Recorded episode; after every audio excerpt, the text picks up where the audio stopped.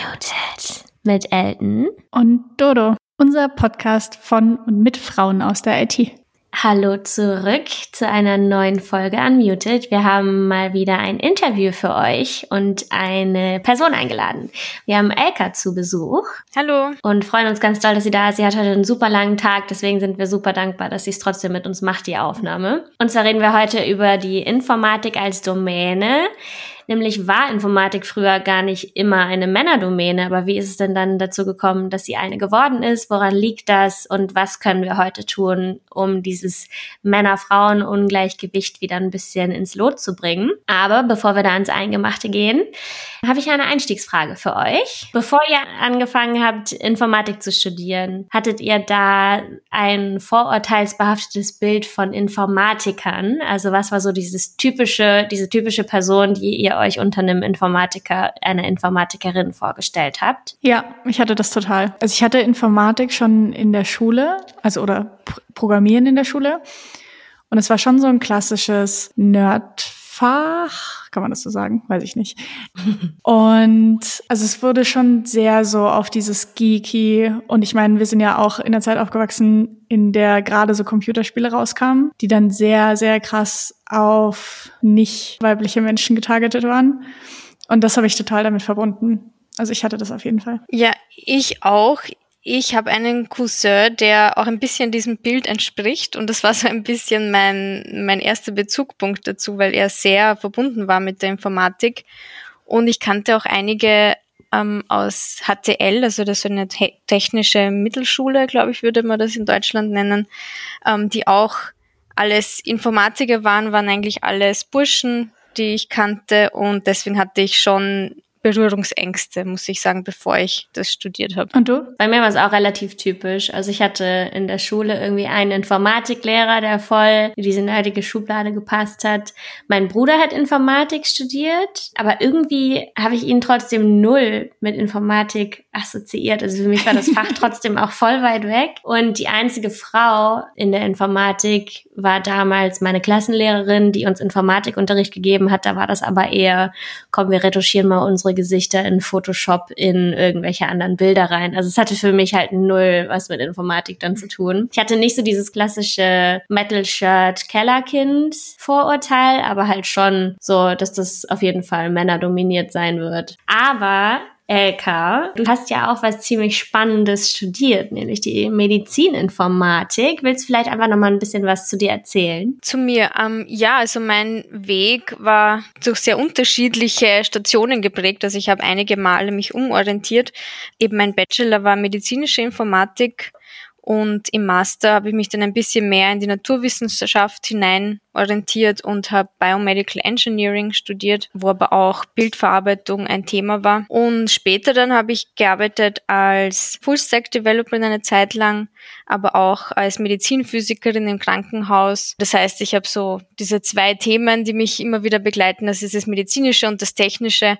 Und mittlerweile bin ich Lektorin an einer FH, einer Fachhochschule in Wien und lehre Wirtschaftsstudies, ein bisschen Informatik und vor allem Python-Programmierung. Mega spannender Mix auf jeden Fall. Mhm. Ja, voll.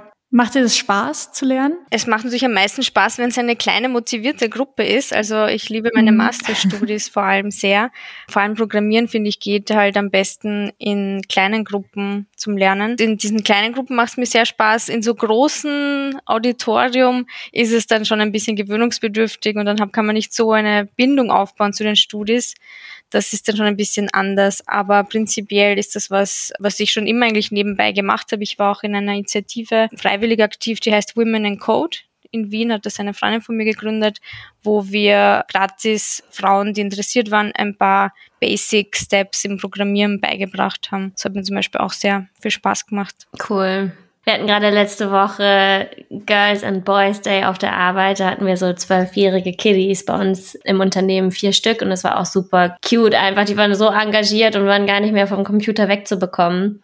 Das ist irgendwie echt schön. Bei denen ging es zum Beispiel gar nicht so sehr darum, denen wirklich schon irgendwie was beizubringen, womit sie dann wirklich selbstständig programmieren können, sondern eher so den Samen zu pflanzen und die Spaß an, an der Informatik aufzuzeigen. Das war auch ganz cool. Voll. Das ist bei uns auch so unser Fokus, einfach diese Begeisterung weiterzugeben. Und das ja. wären keine Top-ProgrammiererInnen, sondern das sollen einfach sich mit dem Thema ein bisschen auskennen und Interesse entwickeln dafür. Genau. Wolltest du schon immer quasi an die Uni zurückgehen und da lernen? Oder hat sich das so ergeben für dich? Ich wollte es schon eigentlich, aber das mit der FH hat sich eigentlich zufällig ergeben über eine Freundin, die dann eine Freundin hat und so weiter. Und von dem habe ich mhm. dann das gehört, dass diese Stelle frei ist. Also das war eher ungeplant, aber eigentlich äh, genau das Richtige für mich, weil ich eben sehr gern lehre aber mir nicht in einer Schule vorstellen könnte, wo doch der Hauptfokus ist schon auch, dass man die Kinder ja erziehen muss oder zumindest zur Disziplin rufen muss und irgendwie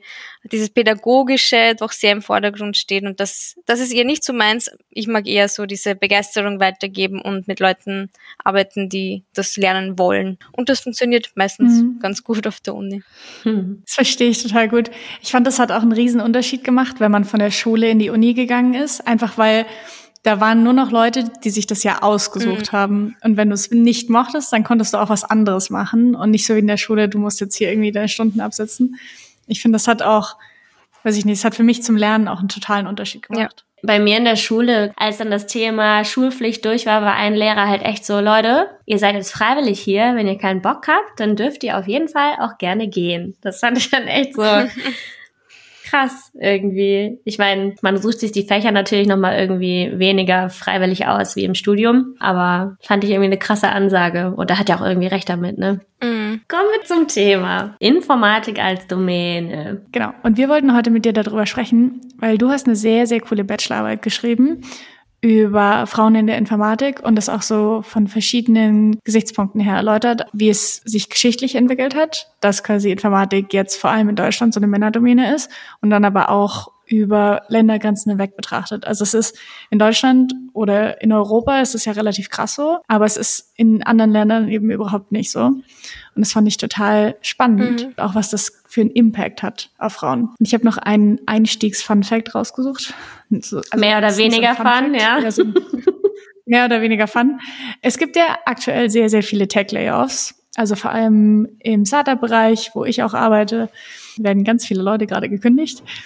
Und Frauen, laut einer Studie, werden 1,6 Mal wahrscheinlicher gekündigt als die männlichen Counterparts. Für nicht-binäre Menschen und Transmenschen habe ich nichts gefunden, aber es ist auf jeden Fall wahrscheinlich, dass Frauen gekündigt werden. Und ein Grund dafür ist, dass quasi Frauen oft weniger seniorig sind, also auch viel weniger vertreten sind in Leadership-Positionen und auch viel weniger Berufserfahrung haben zum Teil dann in Teilzeit arbeiten, bei mehr Care-Arbeit mhm. etc. etc. Und wahrscheinlich auch nochmal als weniger seniorig wahrgenommen werden. Ne? Also es ist ja auch mal dieser Bias, ja, der das da bestimmt auch. mitfließt. Mhm. Ja, crazy. Die Quelle zu diesem Fact verlinken wir euch natürlich wie immer in den Show Notes. Da wir jetzt alle ein bisschen deprimiert sind.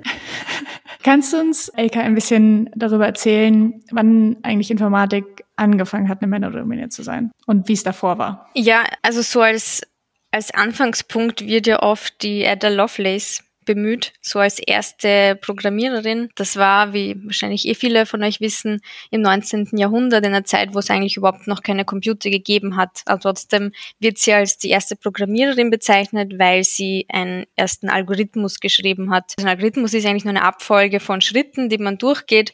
Und sie hat damals ähm, die Bernoulli-Zahlenberechnung niedergeschrieben und deswegen gilt sie so als die erste Informatikerin. Aber wie gesagt, das darf man sich jetzt nicht vorstellen mit dem Laptop, sondern das war einfach eine ganz andere Sache. Man kann sagen, der Startschuss war schon mal eine Frau. Dann war es so aber auch, als die ersten Computer aufgekommen sind, waren auch die Programmiererinnen, waren auch Frauen. Nämlich die haben dann einfach Computers geheißen, also die, die Berechner, die Berechnerinnen. Also Computer waren eigentlich die, die Frauen aus Fleisch und Blut, die diese Berechnungen gemacht haben. Das heißt, in den 30er, 40er Jahren vom 20. Jahrhundert, so kurz vor dem Krieg und während dem Zweiten Weltkrieg, waren sehr viele Frauen beschäftigt in dem, was wir jetzt Informatik nennen würden.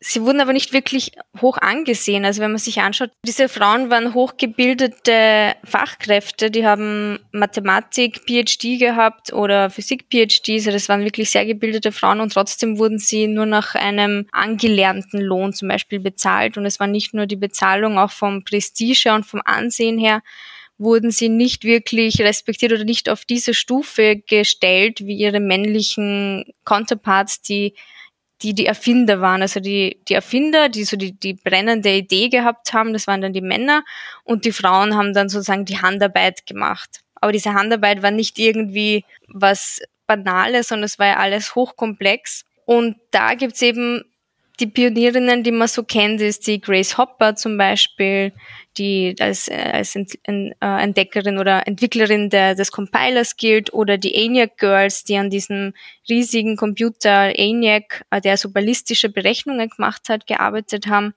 Stichwort ENIAC Girls, das fand ich so krass, diesen Fakt aus deiner Bachelorarbeit, dass die ja quasi die waren, die während des Krieges, also 1940er Jahre, ja programmiert haben mhm. und dann in den Berichterstattungen dazu aber nicht mal namentlich genannt wurden, sondern halt nur als ENIAC Girls irgendwie betitelt. Das fand ich so krass. Das ist halt auch wieder so ein Punkt von Sichtbarkeit von Frauen. Ne? Also einmal, welche Rolle haben sie gespielt, dass das vor wenigen bewusst ist und dann ja auch die namentliche Nennung überhaupt nicht. Also diese Wertschätzung mhm. war dann da eine ganz andere. Mhm. Ja, gar nicht da. Ja. ja. Erst irgendwie vor wenigen Jahren, Jahrzehnten sind die geehrt worden. Also zu dem ähnlichen Thema gibt es ja auch diesen Film Hidden Figures, wo es mhm. um diese Berechnerinnen von der NASA geht. Und das war so ein bisschen ähnlich, glaube ich, diese ENIAC Girls. Das bei diesen Festakten wurden eben nur die männlichen Erfinder genannt und die Girls waren einfach, ja, die haben einfach die unwichtige Handarbeit gemacht. Mhm. Ich habe hier auch das Buch Data Feminism neben mir liegen.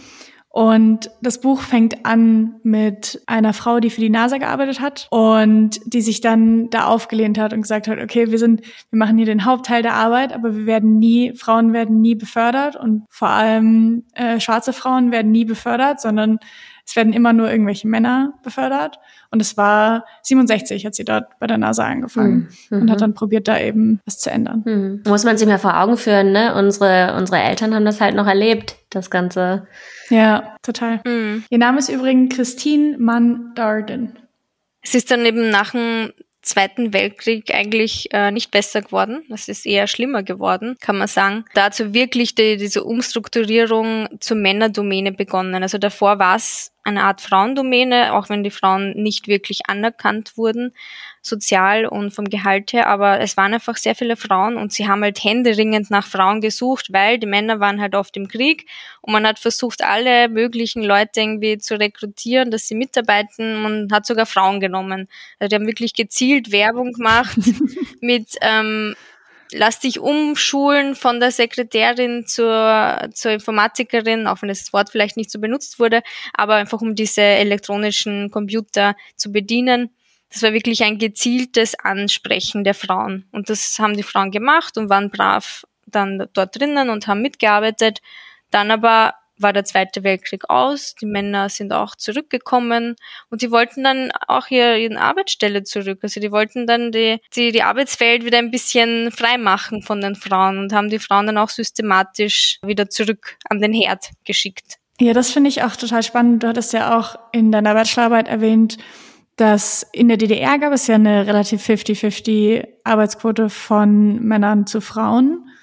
Und als dann die Grenze aufgelöst wurde, wurde quasi aktiv daran gearbeitet, dass Frauen nicht mehr in Berufe einsteigen und quasi mehr oder weniger aktiv vom Arbeiten abgehalten. Und tatsächlich auch rausgedrängt, ne? Das finde ich auch so krass. Ja. Also ich habe mir ein Zitat mal daraus rausgezogen, das ist jetzt nicht mehr Ende Zweiter Weltkrieg, aber DDR mhm. und BRD.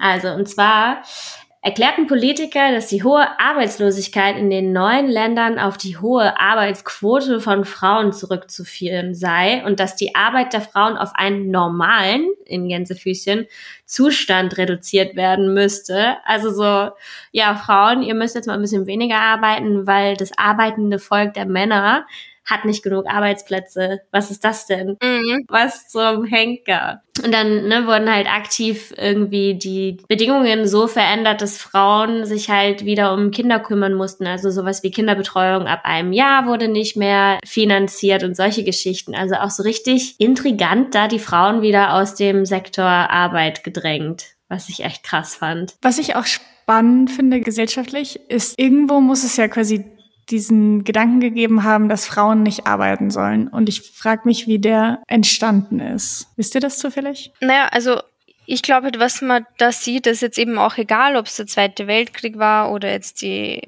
90er Jahre oder jetzt auch, ist das, also in der marxistischen Theorie zum Beispiel wird das als die industrielle Reservearmee genannt. Also die Frauen sind halt da als Puffer wenn man gerade äh, Mangel hat an, an Arbeitskräften, will man schnell die Frauen auf den Arbeitsmarkt schwemmen und sagen, kommt's bitte arbeiten, kommt's bitte arbeiten. Wenn man dann zu viele hat, dann sagt man wieder, geht's wieder nach Haus, geht's wieder an den Herd. Und ich sehe das zum Beispiel auch jetzt äh, in Österreich, wird wird zum Beispiel versucht, Teilzeitarbeit ähm, unattraktiv zu machen. Also da wird, werden Frauen jetzt, also auf einmal ist es ein Problem, wenn man als Frau, wenn man ein Kind kriegt, danach Teilzeit arbeitet und jetzt wird wirklich geschaut, dass die Sozialleistungen gekürzt werden und alles, damit die Frauen ja Vollzeit arbeiten gehen. Aber eben lange war ja das Ideal, die Frau soll mhm. so lange wie möglich beim Baby bleiben. Aber das wird einfach je mhm. nach wirtschaftlicher Lage, was gerade einfach ähm, wirtschaftlich gebraucht wird, wird dieses Ideal so oder so interpretiert. Und so sehe ich das mhm. auch eben in den Zweiten Weltkrieg oder 90er Jahre. Ich finde halt auch diesen Begriff industrielle Reservearmee ganz spannend, weil, ne, wenn man sich mal anguckt, wie das denn vor der Industrialisierung war, da haben alle unter einem Haus gelebt und Frauen haben halt viel mehr auch Tätigkeiten übernommen, die auch der Mann gemacht hat. Also sowas wie äh, Vieh versorgen und so weiter und so fort wurde mitgemacht, weil die Arbeit war halt rund um das Zuhause oder Dinge auf dem Markt verkaufen. Das war alles so ein Familiending, Familieninstitution sozusagen. Und als dann die ganzen Industrien und Fabriken aus dem Boden gestampft wurden, erst dann ist halt dieses Arbeitsfeld aus dem Zuhause rausgerückt, weil dann eben die Männer in die Fabriken fahren mhm. mussten und die Frau ist zu Hause geblieben und hat dann eher die Care-Arbeit übernommen. Also ne, erst dann hat sich dieses Problem überhaupt so verschärft. Ja, genau, da, genau da war die Trennung zwischen privat, die Frau ist privat zu Hause und ähm, der Arbeitswelt, das ist der Mann, der rausgeht. Voll. Könnt ihr auch nochmal in unsere Folge Arbeit im Wandel reinhören. Da sprechen wir da auch noch ein bisschen genauer drüber. Das ist, glaube ich, eine ganz, ganz frühe Folge. Auf jeden Fall ohne mich. Ja, da war Dodo noch nicht dabei. Kannst du uns das noch so ein bisschen in, im Vergleich zu anderen Ländern einordnen? Jetzt haben wir darüber gesprochen, wie das quasi, wie es geschichtlich bei uns war. Wie ist es denn bei anderen Nationen? Prinzipiell das, was wir jetzt gesagt haben mit dieser Rausdrängung der Frauen gilt für ganz Westeuropa, also jetzt nicht nur Deutschland oder Österreich, sondern das ist ähm, so ein westeuropäisches Phänomen, was man irgendwie sieht.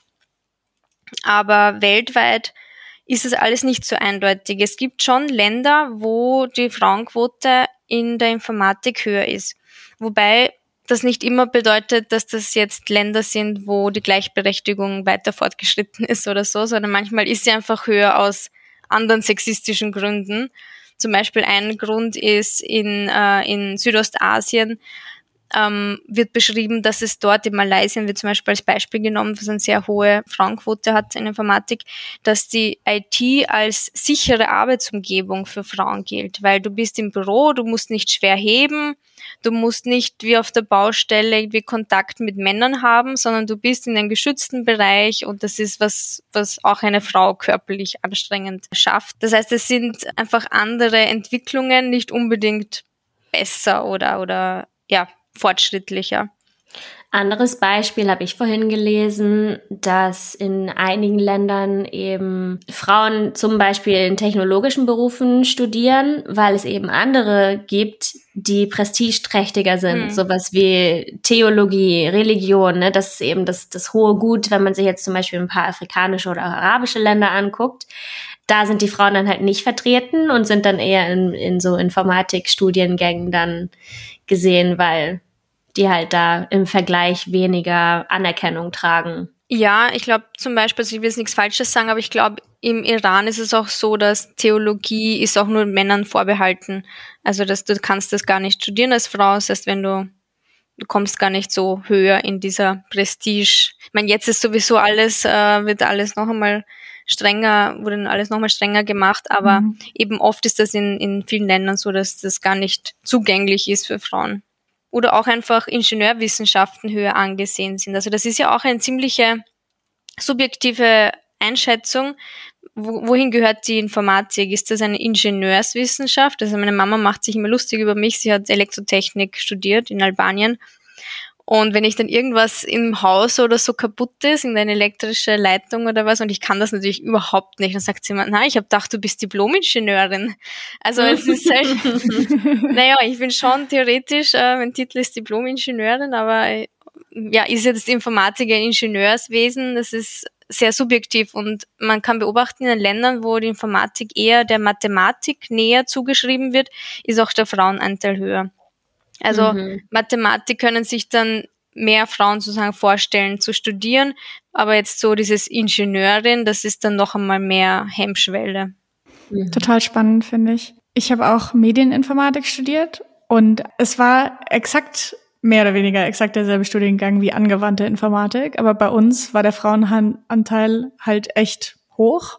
Und in angewandter Informatik war er halt dann deutlich niedriger. Also bei uns war es vielleicht so 40, 60 oder so. Und in angewandter Informatik war es bestimmt so 20, 80. Mhm. mhm. Würde mich immer interessieren, wie die Quote sich verhält bei Studiengängen, die eben so Schnittstellen bedienen, sowas wie Medien, Wirtschaft oder whatnot, im Vergleich zu eben technischer Informatik oder reiner Informatik. Das macht bestimmt auch super viel aus. Also Namen sind halt wichtig und bedingen, ob du dich dazugehörig fühlst oder nicht. Ist natürlich mhm. genauso anspruchsvoll, aber wenn du diesen ersten Schritt nicht machst, dich da einzuschreiben, was sollst du tun? Mhm. Na, ich finde 40 Prozent finde ich eigentlich sehr beeindruckend.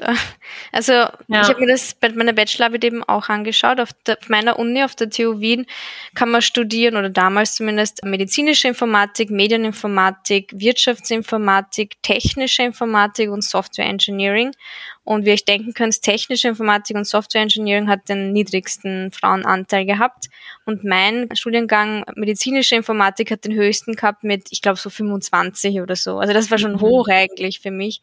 Und es ist mhm. genauso, wie ihr sagt oder wie euer Bauchgefühl ist, dass diese Schnitt Schnittstellen oder diese anwendungsbezogenen ähm, Fächer, dass das viel zugänglicher ist für viele Frauen, weil sie sozusagen diese, okay, was mache ich dann später damit und dass sie sich viel eher einfach vorstellen können, als nur, okay, ich sitze da im Keller, technische Informatik und nörde mit einem Arduino herum oder keine Ahnung. Das ist was, was man schon sehr merkt. Und auch die Benamsung alleine. Wenn man einfach nichts ändert am Curriculum, einfach nur den Titel ein bisschen zugänglicher macht, dann kann die Frauenquote auch schon sehr steigen. Ja, das stimmt. Ich habe mich bei diesem ganzen Thema Frauenquote in Informatikstudiengängen auch gefragt, okay, ab wann dürfen Frauen denn überhaupt studieren? Und habe da versucht, das mal so ein bisschen rauszufinden. Und in Deutschland zumindest wurden Frauen zwischen 1900 und 1909 zu Universitäten zugelassen. Klingt jetzt im ersten Schritt gar nicht so wenig, weil ich so dachte, okay, seit wann kann man denn überhaupt studieren? Aber die ersten Universitäten wurden im 10. Jahrhundert hm. ins Leben gerufen. Das sind dann einfach 900 Jahre später. Erste promovierende Frau übrigens in Deutschland war Dorothea Erxleben aus Quedlinburg. Die hat 1754, also die hat es irgendwie doch geschafft, früher zu studieren, ihre Dissertation eingereicht, das, damit wir hier nochmal ein bisschen Sichtbarkeit auch für die Frauen haben. Kleiner Side-Fact. Es ist aber so, dass manchmal konnte man Dissertationen schreiben, ohne studieren zu dürfen. Echt? Der, die erste Professorin in Europa war eine Russin und sie durfte auch nirgendwo studieren. Sie musste sich bei jedem Professor einzeln die Erlaubnis holen, sich da in die Vorlesung zu setzen, aber durfte eben nicht offiziell studieren. Ui. Und hatte dann Sponsoren, also männliche Mathematiker, die ihr geholfen haben, eine Dissertation abzugeben. Aber studiert hat sie eben nicht, aber eine Dissertation abgegeben schon. Sehr aufregend. Voll, ich glaube, das war bei der Frau vom Einstein zum Beispiel auch irgendwie so, dass die, du musst, du musst einfach wen suchen, der das unterstützt und der das machen lässt. Hm. Wie war das denn bei euch so in den Studiengängen? Ich hatte bei mir das Gefühl, dass die Frauen, die angefangen haben, das eigentlich auch durchgezogen haben, aber vielleicht kam mir das auch nur so vor. Es gibt da ja so Begriffe wie Dropout-Quote und Leaky Pipeline. Vielleicht wollen wir da nochmal Hm. drüber sprechen. War sie auf einer Universität oder Fachhochschule? Fachhochschule. Mhm. Ich war auch auf einer Fachhochschule. Weil ich habe schon einige Male gesehen, dass ein paar Kolleginnen von der Universität, wo ich war, auf die Fachhochschule dann gewechselt haben. Also, Ah ja, okay. Also auch vom Subjektiven her habe ich das schon immer wieder erlebt. Und wenn man sich von die Zahlen anschaut, also diese Leaky Pipeline auf meiner Uni hat so ausgeschaut, dass 25 Prozent der Studierenden sind Frauen, was eh schon traurig ist. Aber wenn man sich dann die Stufen weiter anschaut, Bachelor, Master, PhD, Postdoc bis zu Prof, ist es bei Profs unter 10 Prozent. Das heißt, man sieht so wirklich Leaky Pipeline im Sinne von, die, die Leitung ist nicht ganz dicht, es tröpfeln immer wieder Frauen raus. Also es ist jetzt vom Bachelor bis zum Bachelorabschluss, glaube ich, nicht so schlimm, aber wenn man dann immer weiter höher geht, merkt man diesen Drop schon sehr signifikant. Mhm. Genau, vielleicht nochmal, um das auszuführen. Leaky Pipeline steht für den absinkenden Frauenanteil je nach Ausbildungsstufe. Das heißt, man hat einen bestimmten Frauenanteil, jetzt sagen wir mal im Abi, und dann hat man prozentual noch weniger Frauen im Bachelor und dann prozentual noch weniger Frauen im Master und Doktor etc. etc. Das heißt, je höher man kommt, desto weniger Frauen hat man. Genau. Das ist irgendwie klar. Also bei uns auf der Uni, ich glaube eben Fachhochschule ist noch mal anders, weil man hat diese, zumindest bei unseren Fachhochschulen, diese Gemeinschaft, diese Klassengemeinschaft. Man, man ist, bei uns sind es so 30 Leute oder so, aber auf der TU beginnen halt über, das ist das größte Studium der, der Uni, das Informatikstudium, beginnen halt dann hunderte Leute und du brauchst einfach deine Lerngruppe. Und es ist halt manchmal nicht so leicht, wenn du halt die einzige Frau weit und breit irgendwie bist und gerade von der Schule kommst, suchst du Leute, die dir ähnlich sind und dann kennen sich die von, von der HTL, von dieser technischen Mittelschule. Also viele Frauen, die, die dropouten oder auch Männer, ist, weil, weil ihnen diese Peer Group einfach fehlt. Ja, ist auch sehr verständlich eigentlich. Wenn du nicht so ein, also ein enges Netzwerk trägt dich ja auch durch die Uni, dann kann, dann schreibt jemand für dich mit, Notizen und man kann zusammen lernen etc. Ja. Und dann aber, dann versucht man es auch mehr, weil man möchte ja quasi in dieser sozialen Gruppe bleiben. Ich war auch, ich hatte in meinem Bachelorstudium, war ich ausschließlich mit Männern befreundet. Das ging auf jeden Fall und das war auch schön. Aber ich wäre auch gern mit Frauen befreundet gewesen. Und die eine Frau, mit der ich befreundet war, die ist tatsächlich abgegangen im zweiten Semester. Hm. Du hast in deiner Bachelorarbeit eine ganz spannende Situation beschrieben. Und zwar waren von diesen 913 Studentinnen ein bisschen mehr als 21 Prozent aus anderen Ländern. Also die kamen dann sehr viele aus der Türkei oder dem Iran, Russland und auch ein paar aus China. Du hast ja selber auch einen albanischen Background. Vielleicht kannst du uns ja ein bisschen beleuchten, warum oder ob es einen Grund dafür gibt, dass eben viele der Studierenden Frauen in, in Informatikfächern aus dem Ausland kommen. Ja, also ich kann natürlich nur mutmaßen, weil ich es jetzt nicht gefragt habe oder keine Studie jetzt kenne, die die Leute gefragt hat, aber es hat so ausgeschaut, dass von den Frauen waren 32 Prozent mit ausländischer Reifeprüfung und bei den Männern waren es 18 Prozent mit ausländischer Reifeprüfung. Das heißt, man kann sagen, okay, es gibt allgemein viele, die vom Ausland herkommen, aber es ist nochmal proportional mehr Frauen, die herkommen. Und wenn man sich dann ausrechnet, wenn wir die, diese Ausländerinnen rauszählen würden, wäre unsere Frauenquote noch viel schlechter. Also das ist eigentlich sehr erschreckend, finde ich. Aber meine Erklärungsmuster und was ich auch so gelesen habe, ist eigentlich ist es ja klar, wenn, wenn du aus dem Land, meistens einem ökonomisch schwächeren Land, weil sonst studierst du einfach bei dir zu Hause, kommst und wo, wo es ein wirklicher Kraftakt ist, da muss die ganze Familie teilweise zusammenlegen finanziell. Das ist ja nicht billig, ein Kind ins Ausland studieren zu schicken und ich kenne das eben von meinem, nicht meiner Familie, weil ich bin hier aufgewachsen, aber von Bekannten und, und Angehörigen von mir, dass dass alle wollen ihr Kind ins Ausland studieren schicken. Das ist so der das Ziel einfach für eine, bessere Zukunft. Dann werde ich mein Kind nicht Philosophie studieren schicken. Also dann werde ich halt was wählen, was oder das Kind, aber wir wissen, dass da die Eltern Mhm. schon oft mitreden ähm, oder die Erwartungshaltung der Eltern, dann wird das ein Fach sein, wo ich dann auch glaube, dass ich einen Job finden werde und meine Familie versorgen kann. Das ist irgendwie völlig klar, sehr, sehr pragmatisch, aber es ist sehr verständlich. Also wenn ich da so viele Opfer machen muss, dann wär, wird, sind die Jobchancen einfach ein Punkt, der einfach mitbedacht wird. Iran habe ich auch sehr spannend gefunden, dass da sehr viele sind. Auch eine Kollegin von mir, die mit mir im Frauenreferat war, die war auch aus dem Iran und bei ihr war es zum Beispiel so, sie war, also sie ist eine sehr coole Frau, sie war feministisch aktiv im Iran und wurde auch einige Male verhaftet und wurde verboten zu studieren. Also das ist auch sowas, dass teilweise das dürfen sie dann halt auch in ihrem, in ihrem Land nicht studieren oder nicht dieses Fach studieren, was dann auch ein Ausweg sein kann, dann bei uns das zu studieren. Stimmt. Ich habe noch eine Sache, über die wir vorhin gar nicht so richtig gesprochen haben, weil wir dann von diesem Kriegsthema abgekommen sind.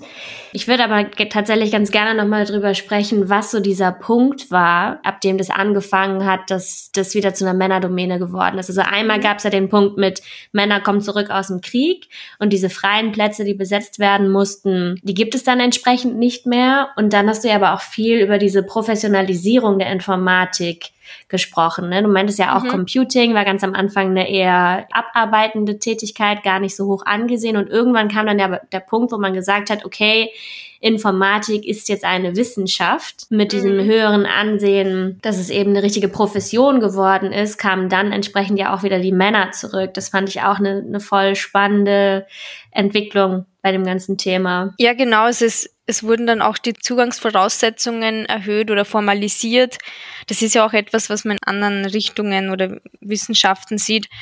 Wenn man die Zugangsvoraussetzungen formalisiert, ist das zwar einerseits gut für den Beruf, aber teilweise tut es auch Leute davon abhalten, hineinzugehen. Es wurde für Frauen dann immer schwieriger, einfach da so als Quereinsteigerin hineinzukommen. Und es wurde auch gesehen, dass man, dass Software eigentlich schon auch recht wichtig ist, nicht nur eben diese Erfinder und, und diese Hardware, sondern wurde gesehen, okay, da ist eigentlich Potenzial, da kann man, kann man Geld machen, da kann man Sachen entwickeln und vielleicht sollten wir da eher die, die Männer da in diese Entwicklung voranschreiten lassen. Und so ist auch kommen, dass da mit dem Prestige und mit dem Gehalt der Frauenanteil immer weiter geschrumpft ist. Und spannend ist ja, dass man das auch im umgekehrten Szenario sieht, wenn man sich zum Beispiel den Beruf des Sekretärs anschaut. Der war früher ein sehr angesehener Beruf und ein gut bezahlter Beruf. Und als die Frauenquote höher geworden ist, ist er jetzt nicht sehr angesehen, die Sekretärin, und nicht sehr gut bezahlt. Oder mhm. auch bei Krankenpflege war das auch so. Es war anfangs ein Männerberuf, war auch sehr prestigereich und sobald die Frauenquote höher geworden ist, ist auch das Prestige und das Ansehen gesunken. Also es ist ein Mechanismus, den es öfter gibt. Und wahrscheinlich mhm. dann im gleichen Zug ja auch die Darstellung in den Medien. Ne? Du hast es ja auch beschrieben als dass dann die, die Informatik als Beschäftigung von Männern eben propagiert wurde und Frauen dann eher so als die naiven Nutzerinnen. Also, ne, mhm. dass sich die öffentliche Meinung da dann eben dementsprechend auch so diesen Stereotypen dann bedient, wie es gerade passt. Genau, also IBM hat so ein, so ein Werbeplakat gehabt, was mir noch in Erinnerung geblieben ist, so Are you the man to control man, so ganz groß geschrieben, to control the machines. Also es wurde dann einfach das Image völlig umgedreht. Davor war es mhm. so ein, hey, willst du nicht überlegen, Frauen als Sekretärinnen da, dich umzuschulen in die Zukunft und jetzt bist du der Mann und du Ding und die Frauen waren eher so die dümmlichen, die nun daneben gestanden sind. Also das hat sich dann völlig geswitcht und auch vielleicht spannend, weil wenn man das auch nicht so oft hört oder nicht so oft weiß, ist, dass dieses Klischee des Nerds oder des Geeks auch in dieser Zeit wahrscheinlich entstanden ist, weil es so einen Psychologietest gegeben hat, der in diesen Assessment Centers eingesetzt wurde, wo die BewerberInnen Fragen beantworten mussten. Und je nachdem, wie viele Punkte sie gehabt haben, waren sie als, wurden sie als geeignet gesehen und es wurde also als gut bewertet oder es wurde davon ausgegangen, dass eine gute Informatikerin nicht gerne soziale Situationen mag, gerne alleine arbeitet und am liebsten nicht im Team und, und einfach dieses Eigenbrödlerische. Und das ist halt mhm. dann genau das, was sich dann fortgepflanzt hat, dieser Gedanke. Was ja überhaupt nicht stimmt, sondern wie wir wissen, in der IT braucht man schon auch Social Skills. Ja, voll. Ich hatte eine Professorin eben im Masterstudium und die hat genau dieses Marketing von Computern auf Geeks und das quasi so dann plötzlich in Anführungsstrichen cool war, sich im Keller einzusperren und mit niemandem zu reden. Mhm. Sie fand das quasi, das war der, äh, das urallen Übels, warum es nicht mehr so viele Frauen in der Informatik gibt. Und sie war da, sie hat da immer total dagegen gewettert. Und das ist mir noch total irgendwie im Hinterkopf geblieben. Und ich finde auch, dass es auch heute noch in unserem Berufsalltag, dass manche Menschen diesen Beruf ergreifen, weil sie nicht gerne mit Menschen arbeiten. Dabei geht einem da total viel verloren am Beruf, weil der Beruf kann total davon leben, dass man kreativ ist und mit Menschen redet und zusammen Ideen, Ideen entwickelt und eben nicht alleine in seinem Keller sitzt. Ich sehe das eigentlich auch als voll hartes Kriterium. Also selbst wenn du so IT-Support ja. machen willst, musst du den ganzen Tag mit Leuten reden. Du musst irgendwie rausfinden, was dein Kunde überhaupt möchte oder ihm verständlich machen, dass das, was er eigentlich möchte, eigentlich nicht das ist, was er möchte, sondern dass er lieber was anderes möchte keine Ahnung, wir haben ja letztens auch schon mal in unseren Kalender geguckt, wie viel Zeit wir in Meetings verbringen. Das ist halt ein echt kommunikativer Job. Hm. Eigentlich ein Hard Skill, dass du dann auch gerne kommunizierst und effizient kommunizieren kannst. Ja. Du hast in deiner Bachelorarbeit auch dieses eine Experiment aufgegriffen, von Leuten, die sich für einen Studiengang entscheiden sollten. Mhm. Und dann manche waren in so einem geekig eingerichteten Raum und manche eben nicht. Das fand ich auch total spannend. Genau, das Phänomen ist als Perceived Similarity bezeichnet worden. Und da geht es einfach darum, dass ich mich eher für einen Studiengang oder einen, einen Weg interessiere, wenn ich das Gefühl habe, die sind ähnlich wie ich oder ich kann mich dort einfügen. Und ähm, da war es so, dass diese, ich, ich glaube, es war sogar für einen Job, ähm, mussten sich bewerben und ein paar eben in diesem geekigen Raum, ein paar in einem völlig neutralen Raum. Und dann hat man gesehen, dass die Frauen, die in diesem geekigen Raum waren, viel weniger oft gesagt haben, dass sie sich für diesen Job interessieren, als die, die in diesem ganz neutralen Raum waren. Und das ist irgendwie eh verständlich, ja. Ja, voll, voll ein mhm. spannendes Experiment. Die Dame, die das gemacht hat, heißt Sapna Sharayan. Mhm. Und das leitete dann über zu diesem Stereotype-Thread, ne, dass man irgendwie alleine deshalb, weil man irgendwie Angst hat, zu so einem negativen, zu so einem negativen Bild zugeordnet zu werden, sich dann gegen bestimmte Sachen entscheidet. Wo ich mich dann auch frage, okay, wo kommt denn dieser negative Stereotyp Geek Nerd her? Da sprichst du später ja auch von diesem Dekonstruieren von diesen Rollenbildern. Ja, ich meine, Stereotypen, erstens beginnen sie sehr früh, schon wenn wir ganz klein sind, werden Burschen und Mädchen, ich meine, das ist ja die erste Frage und ich, ich würde jetzt lügen, wenn ich sage, ich frage das nicht, aber ich frage sie auch, wenn jemand schwanger ist, na, ist es ein Mädchen oder ein Bub und dann wird man schon gleich mhm. mal eingeordnet und dann passieren da so viele Stereotypen von klein auf, also man weiß ja auch, dass alleine wie Leute mit Kleinkindern reden oder wenn ein, ein kleiner Bub auf den Baum kraxelt, dann sagt man, super, und wenn ein Mädchen, ah, tu das nicht. Also es wird auch völlig anders umgegangen, es ist ganz andere Entwicklung mit Mädchen und, und Burschen. Und da legt man schon die ersten Grundbausteine, wie diese Stereotypen sich in unser Hirn einpflanzen. Und geschichtlich gesehen gibt es auch schon einfach sehr, sehr lange. Also deswegen wird das jetzt auch nicht so von einem Tag auf den anderen weggehen. Und beim Stereotype Thread vielleicht nochmal kurz zur Erläuterung. Das ist ein bisschen wie eine selbsterfüllende Prophezeiung. In diesem Experiment wurde einer Gruppe ein Test vorgelegt, Männer und, Bursch, Männer und Frauen gemischt und einer Gruppe wurde gesagt, Frauen schneiden da schlechter ab, weil das ist ein Mathematiktest. Und in der anderen Gruppe wurde, wurde nichts dazu gesagt, wurde gesagt, das ist ein Problemlösetest. Und es war dann so, dass in der Gruppe, wo gesagt wurde, Frauen schneiden schlechter ab, haben Frauen auch schlechter abgeschnitten. Mhm. Also gibt's aber auch nicht nur auf jetzt Frauen und Männer Stereotypes, sondern auch äh, auf rassistische Stereotypes zum Beispiel. Oder zum Beispiel auch als lustige Anekdote ist auch beim Einparken, weil das ja so auch so ein Klischee ist, dass Frauen nicht einparken können, ist es auch so, dass wenn jemand dabei ist im Auto, sie dann viel schlechter einparken, als wenn niemand dabei ist. Weil es einfach man diesen Druck spürt und dadurch sich genau diesem Stereotyp entsprechend dann unbewusst verhält. Hm. Weißt du, ob das andersrum auch funktioniert? Also für Personen, die privilegierter sind? Sagen wir jetzt mal weiße Cis-Männer. Ist es da auch so, dass wenn gesagt wird, Männer sind immer schlechter im Kochen, dass sie dann da auch schlechter sind? Habe ich noch nicht gelesen, aber glaube ich schon, weil mhm. ich habe nur gelesen, dass es auch so für positive Diskriminierung, wenn man zum Beispiel ja sagt, ähm, Asiatinnen sind besser in Mathematik oder so, dass das dann irgendwie auch funktioniert in diese Richtung.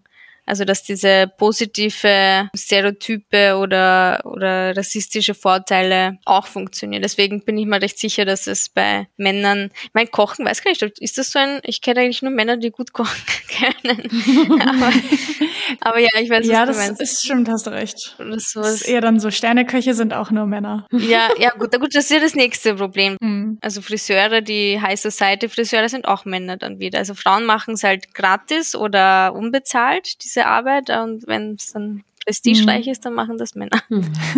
Ja. Du hattest auch, wir brauchen da nicht so lange drauf eingehen, aber so einen kurzen Abschnitt über Lego. Mhm. Und das fand ich auch total spannend, weil ich habe wahnsinnig gern mit Lego gespielt. Und mein Papa hat mir das immer gekauft und jetzt nicht total ab von Stereotypen. Ich hatte auch so Hogwarts-Schlösser und so. Ähm, und das hat mir aber wahnsinnig viel Spaß gemacht. Ja, bisschen cool. Es hatte auch so geheime Türen und so. Das war richtig cool. Ich meine, gut, ja, du, dann bist jeder Beweis, dass es funktioniert hat, oder? Du bist jetzt in der IT, also hat das gut funktioniert mit Lego.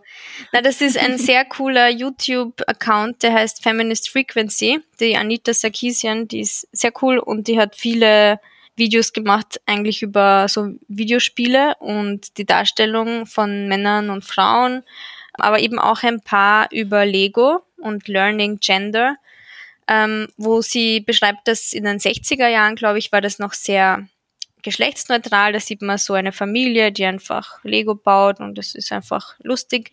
Und dann mit der Zeit wurde es immer mehr gegendert. Also es gab dann einfach dieses Burschen-Lego und ein Abenteuer und das Mädchen-Lego war dann das, wo, wo diese unbezahlten Arbeiten wie Kochen und, und Putzen und Haustiere versorgen gemacht werden. Und vor allem eben spannend, es sind nicht nur andere Themen im Mädchen-Lego, sondern es sind auch viel weniger zum Bauen. Es sind auch primitivere Puppen gewesen, nicht zum selber zusammenstückeln, wo man irgendwie ein räumliches Vorstellungsvermögen lernt, sondern es war dann eigentlich nur mehr einfach hübsche Püppchen, so kleine Barbie-Puppen und fast keine Bausteine mehr. Und das ist so schon eine Theorie, dass man, wenn man es von klein auf lernt und auch dieses räumliche Denken, dass das schon helfen kann dann später in, in der Berufsauswahl, dass man sich das viel eher vorstellen kann. Ich habe mir mit meinen Brüdern das Lego geteilt. Vielleicht auch ein Grund dafür, warum ich jetzt in der IT gelandet Eben, bin. ja.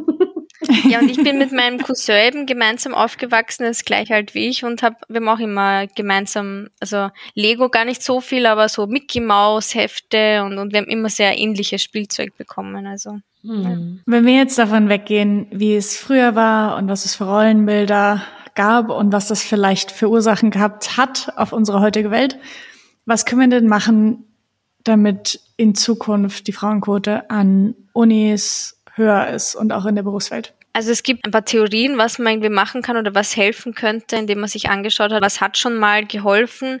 Und ein großer Punkt ist auf jeden Fall das Image. Also zum Beispiel meine, meine FH, wir haben eigentlich auch einen sehr hohen Frauenanteil. Wir haben ein Wirtschaftsinformatikstudium mit 40 Prozent, das ist eigentlich auch sehr hoch. Wir schauen, was für Abbildungen haben wir. Also auf den Werbeprospekten sieht man da irgendwie nur Männer oder sieht man da vielleicht auch Frauen und es ist völlig normal eben was für einen Fachjargon verwenden wir? Verwenden wir nur dieses, äh, diese Buzzwords und herumgenörde, dass nur die Insider verstehen oder versuchen wir uns offen darzustellen und, und zugänglich für alle? Also das ist auf jeden Fall, glaube ich, ein großer Punkt mit dem Image. Das kann die Hochschule selber mal machen. Dann kann die Hochschule selber auch diese Anwendungsorientiertheit äh, mehr betonen. Also wie wir gesagt haben, die medizinische Informatik und all diese Informatiken, wo es klar ist, wofür brauche ich das später oder wie kann ich der Gesellschaft damit auch irgendwie helfen. Das wird auch helfen. Was auch beschrieben wurde in der Literatur ist, dass sowas wie Knockout-Prüfungen ganz schlecht sind. Also dass das auch für die Frauenquote sehr nachträglich ist. Es ist generell schlecht. Und es ist noch schlimmer für Frauen einfach, weil das Frauen noch mehr abschreckt. Das ist auf jeden Fall ein Punkt. Dann aber gibt es natürlich gesellschaftlich, was man tun kann. Und das ist eine bisschen eine größere Aufgabe, weil da müssen wir drüber reden, dass wir Rollenbilder an und für sich äh, abschaffen sollten und nicht nur auf Frauen bezogen, auch auf Männer bezogen. Es sollten genauso viele Männer in, im Sozialbereich und, und in Pädagogik arbeiten wie Frauen. Das ist ja nur eine Seite der Medaille, die Frauen in der Technik. Es gibt auch die andere Seite, die die Männer betrifft und die auch sehr unter Rollenbilder leiden oder durch die geprägt sind. Das heißt, das ist was, was kann man jetzt, kann man jetzt vielleicht nicht als einzelne Hochschule machen, aber das ist was, was wir gesellschaftlich auf jeden Fall brauchen, ist diese Rollenbilder aufzubrechen, aber auch gleichzeitig eine Aufwertung von sogenannten Frauenberufen.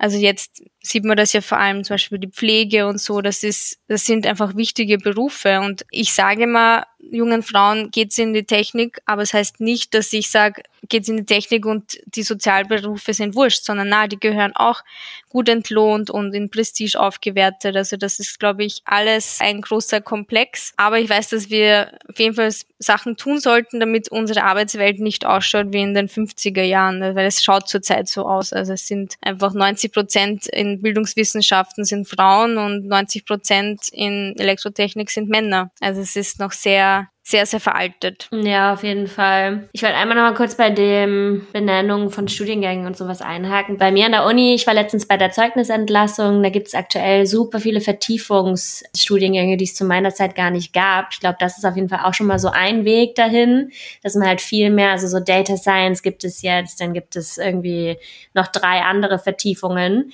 die einfach auch vom Namen her schon moderner und attraktiver klingen und dadurch, glaube ich, auch noch viel mehr Interesse Interesse wecken. Ich glaube auch ein Ding ist, nicht erst in der Uni anzufangen oder in der Arbeitswelt, sondern auch schon in der Schule das Interesse zu wecken und zwar eben in beide Richtungen. Also Girls and Boys Day geht da genau in diese Kerbe, dass man da mal einen Tag irgendwo reinschnuppern kann und gucken kann, ist es hier vielleicht irgendwie was für mich, was mich interessieren könnte. Aber auch da viel mehr aufzuzeigen, nicht nur diese drei Pflichtpraktika, das eine ist sozial und das andere ist in der Wirtschaft, sondern mehr so Schnuppertage, wo man sich mal eben irgendwie einen Einblick verschaffen kann auch, bevor man sich irgendwie ein Jahr committet auf irgendein Fach, was einem dann nicht mhm. gefällt, weil der Lehrer kacke ist. Ja, aber ich finde auch, wenn wir jetzt nochmal zur Schule, bei mir war Informatik sogar ein Pflichtfach und ich glaube, das ist in vielen Bundesländern jetzt auch so. Und ich meine, in, gerade in der Schule kann man ja super viele spaßige Sachen machen. Und trotzdem war das bei uns so ein nerdiges Fach, wo die Lehrer so eine Woche Fortbildung hatten und dann haben sich die nerdigsten Lehrer gemeldet dafür. Mhm.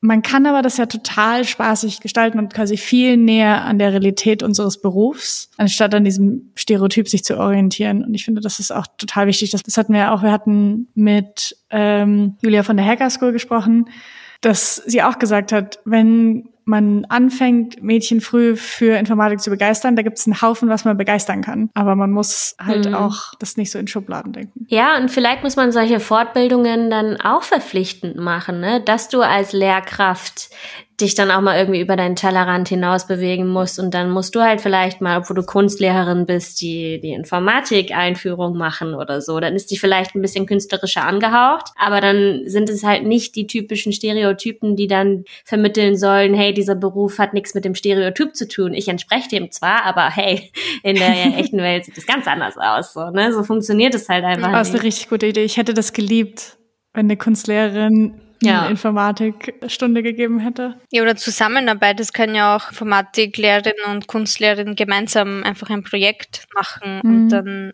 verbindet man das. Aber ja, wie gesagt, bei uns, wir haben, wir haben Word- und Serienbriefe gemacht. Das ist echt, äh, ja. Ganz schlimm. Ja, und da, ne, warum, warum lädt man sich da nicht Externe ein, die sich da irgendwie auskennen für eine Projektwoche oder so? Ich meine, es gibt es zwar teilweise, aber wenn man die Expertise nicht hat, dann muss man es ja auch nicht als Informatik verkaufen, sondern mhm. dann muss man halt sagen, bieten wir nicht an. Aber hey, wir haben irgendwie dreimal im Jahr Schnupperwochen, mhm. wo wir XYZ einladen.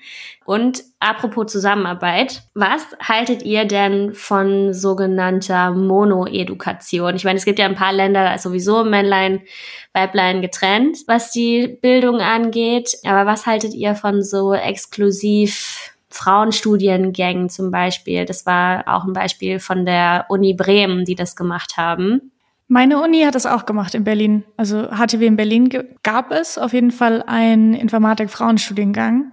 Mhm. Und als ich das studiert habe, habe ich das sehr kritisch gesehen und würde das auch persönlich nie machen wollen, weil es dann so einen schlechten Beigeschmack irgendwie für mich hätte. Aber ich muss es jetzt auch sehen, irgendwie in der Arbeitswelt und gerade wenn ich quasi in Räumen bin, wo hauptsächlich Frauen sind, also auch mit den Pie Ladies und so, dass es schon ein viel krasserer Safe Space ist und dass ich mir total gut vorstellen kann, dass das Lernen da einfach sich viel besser anfühlt. Hm. Mhm. Ich glaube auch, dass es von der Atmosphäre total wertvoll ist. Ich merke das ja auch immer bei, bei den Women Tech Makers. Das ist so ein Netzwerk von Frauen, die eben IT-Know-how haben und sich dann austauschen und fortbilden und so. Das ist was ganz anderes, was mir auch gar nicht bewusst war. Ich finde, es hat sehr, sehr viel mit dem Framing zu tun. Also ich war vor ein paar Jahren mal auf der JS Unconf hier in Hamburg und da gab es dann einen Kurs für Angular für Frauen, der hieß aber NG for Girls. Und ich mir auch dachte, okay, Leute, dafür melde ich mich nicht an. Das klingt halt so mhm. verniedlicht und so, ach komm, wir bringen das hier den, den Mädels mal noch mal ein bisschen separat bei, weil die haben hier irgendwie, die brauchen eine Special Betreuung, weil die verstehen das nicht so schnell. Das ist einfach negativ geframed. Und auch, mhm. ne, wenn es dann Frauenstudiengang heißt, ist auch wieder die Frage, okay, wie gehen denn Externe damit um? Ne? Ist es dann so wie Leute, die sagen, Medieninformatik ist Mädcheninformatik, weißt du, dass das dann von außen auch so abgewertet wird? Das finde ich immer super schwierig. Mhm.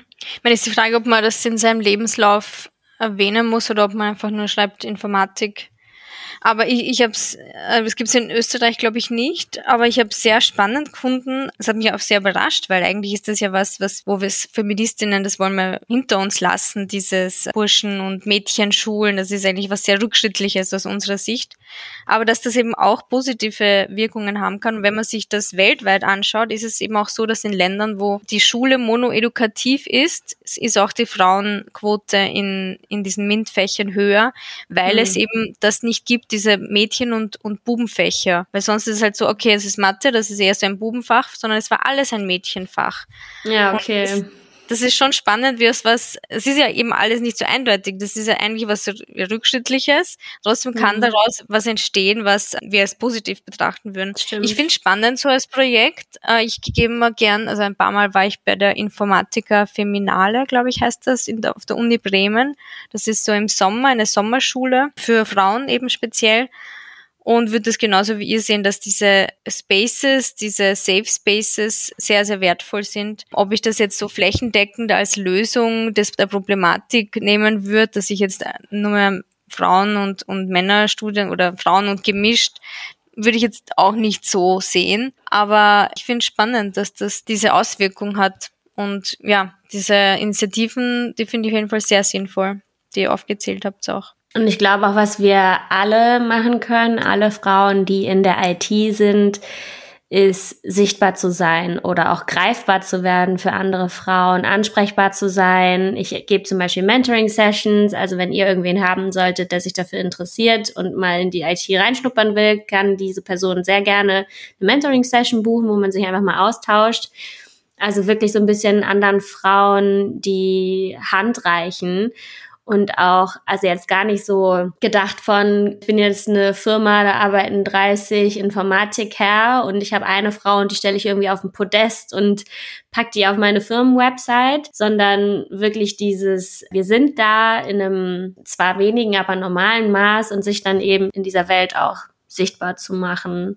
So ein bisschen, dass Frauen halt als Magnet fungieren. Ich glaube, Doreen, du hast da ein ganz, ganz cooles Beispiel von der CEO. Ja, von einer Library im NLP-Bereich Spacey, die, die das mit gegründet hat und auch quasi CEO der Firma ist, die heißt Explosion AI. Mit der haben wir am Tisch gesessen und über Diversity in Teams gesprochen und sie hatte gemeint, sie heiern gar nicht speziell, aber sie haben eine 50-50 Pipeline. Einfach nur dadurch, dass erstens ist sie sehr bekannt in der Tech-Welt und auch ein totales Role Model für Informatikerinnen und Data Scientisten. Und deswegen bewerben sich halt auch total viele Frauen bei ihr weil du hast eine CEO und dann hast du das Gefühl, okay, das ist ein cooles Unternehmen. Ich habe mich bei meiner Firma fand ich das auch total cool, dass eine Frau die Firma mit gegründet hat, wo ich jetzt gerade bin. Und das hat einen total krassen Effekt. Sorgt halt für Anziehung, ne? Einfach nur, dass es sie gibt, sorgt schon für 50-50. Und ich meine, dieses ganze Sichtbarkeitsthema ist ja auch ein Grund, warum wir diesen Podcast überhaupt gegründet haben. Ne? Wir laden Frauen aus der IT ein, um denen ein Sprachrohr zu verleihen und zu zeigen, hey, wir sind da und wir sind genauso kompetent und was sind unsere Erfahrungen? Vielleicht haben wir irgendwie die gleichen Struggles. Von daher sind wir super froh, dass du heute da warst und Teil unserer Mission geworden bist, Elka. Es war super, super spannend, sich mit dir auszutauschen und wir hoffen, dass dein Abend heute nicht mehr ganz so lange weitergeht. Danke für die Einladung, war für mich auch sehr, sehr spannend. Wir sind ja auf dich aufmerksam geworden über einen heißen Tipp zu deinem Instagram-Account, The Sciencey Feminist. Da postest du ziemlich interessanten Content. Willst du dazu vielleicht auch nochmal kurz was sagen, wo man dich findet? Das hat so ein bisschen begonnen, weil ich meine Begeisterung für die Naturwissenschaften und Technik und IT einfach teilen wollte mit den Leuten. Und dieses Frauen in der IT war einfach schon sehr lange ein Thema, was mich begleitet hat, eben wir haben eh geredet, meine Bachelorarbeit und auch später. Und ich wollte einerseits Frauen sichtbar machen in der Wissenschaft und in der Naturwissenschaft, aber auch feministischen Content einfach teilen und wissenschaftlichen Content. Also das sind einfach meine zwei Steckenpferde. Und auf meinem Instagram-Account habe ich auch recht viel gepostet über Pionierinnen in der Informatik, so kleine Steckbriefe und auch über eben genau dieses Thema, wie ist die Informatik zu einer, von der Frauendomäne zu einer Männerdomäne geworden.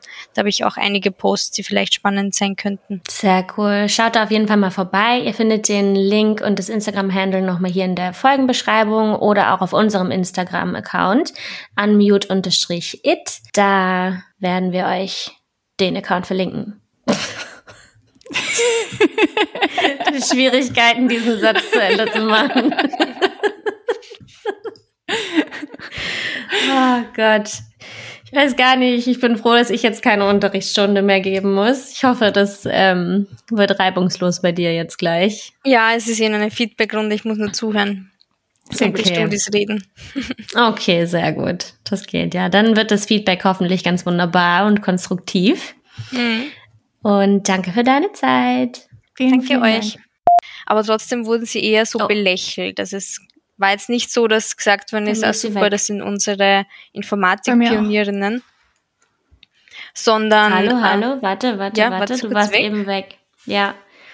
Ah, ja. Bei gebildete. Mh.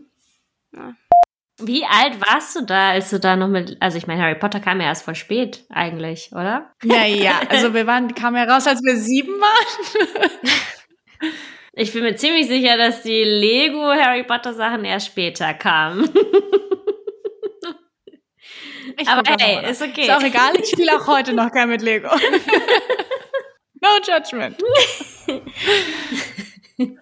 Als Abschluss zu dieser Folge, ich habe nachgeguckt, wann die ersten Lego Harry Potter Sachen rauskamen und das war 2002.